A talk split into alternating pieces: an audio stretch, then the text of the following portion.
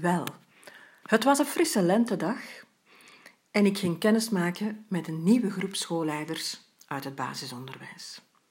Daar ben ik altijd enorm enthousiast over en nieuwsgierig, in de zin van wie zijn ze, hoe zijn ze al met communicatie bezig, want dat is mijn functie. Ik werk als vormingswerker voor onderwijs en ik geef opleidingen rond leiderschap en communicatie. Dus er was een nieuwe groep.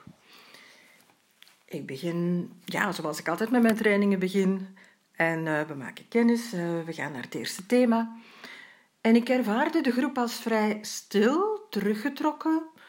Er waren wat non-verbale signalen in de groep, dat ik dacht van, wat is hier aan de hand?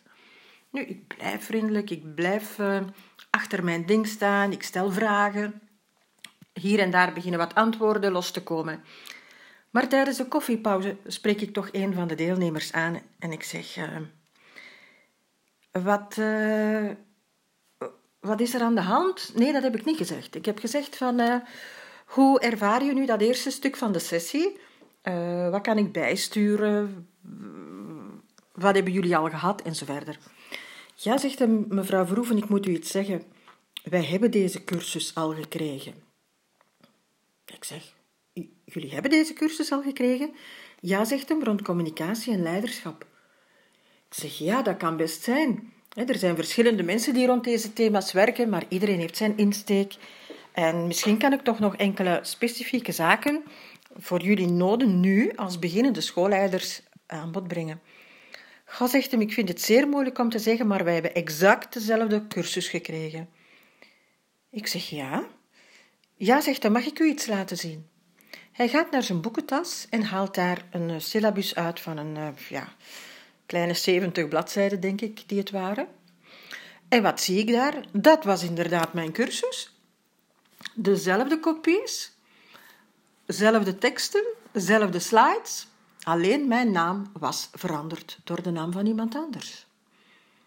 Blijkbaar waren diezelfde deelnemers twee weken voordien, je gelooft het niet, twee weken voordien, door een puntje, puntje, puntje begeleider, uitgenodigd op een in-service training, I S B N, om uh, diezelfde cursus te krijgen. Ik wist niet wat ik zag. Ik dacht, dit kan nu toch niet. Ik ben met veel enthousiasme verder gegaan. We hebben er een fantastische dag van gemaakt. Ik heb echt niet laten merken dat ik het aan mijn hart liet komen. Maar ik was serieus, zoals we hier in Vlaanderen zeggen, in mijn gat gebeten. En dat begon te knagen. En als er pijn is of als er uh, frustraties zijn, dan kan je daarover beginnen zagen en blijven zagen. Maar ik dacht, nee, ik ga er iets aan doen. En ik opperde het idee om met alle tips die ik tot nu toe verzameld had rond communicatie en leiderschap, om daar een boek over te schrijven. En ik schreef verschillende uitgeverijen aan.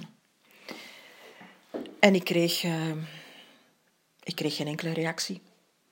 Ik denk, ja, het zal niks voor mij zijn, een boek schrijven. Tot een jaar later, ik schrijf, ik denk aan tweeduizend vijftien, kreeg ik een mailtje van een redactrice van Acco. En die zegt mij, kijk, ik ben hier in de mailbox van mijn voorganger aan het kijken. En jij hebt blijkbaar vorig jaar een uh, toenadering gezocht tot ons om een boek te maken voor schoolleiders rond uh, communicatietips. Ik zeg, ja, dat klopt mevrouw.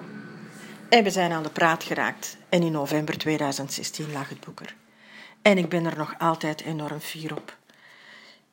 Ik ben een oudere vormingswerker, maar ik ben wel zeer fier dat ik dit gedaan heb. heb want het is nog... Uh, Ja, de aanleiding geweest van vele dingen later. Dankjewel om te luisteren. Tot later.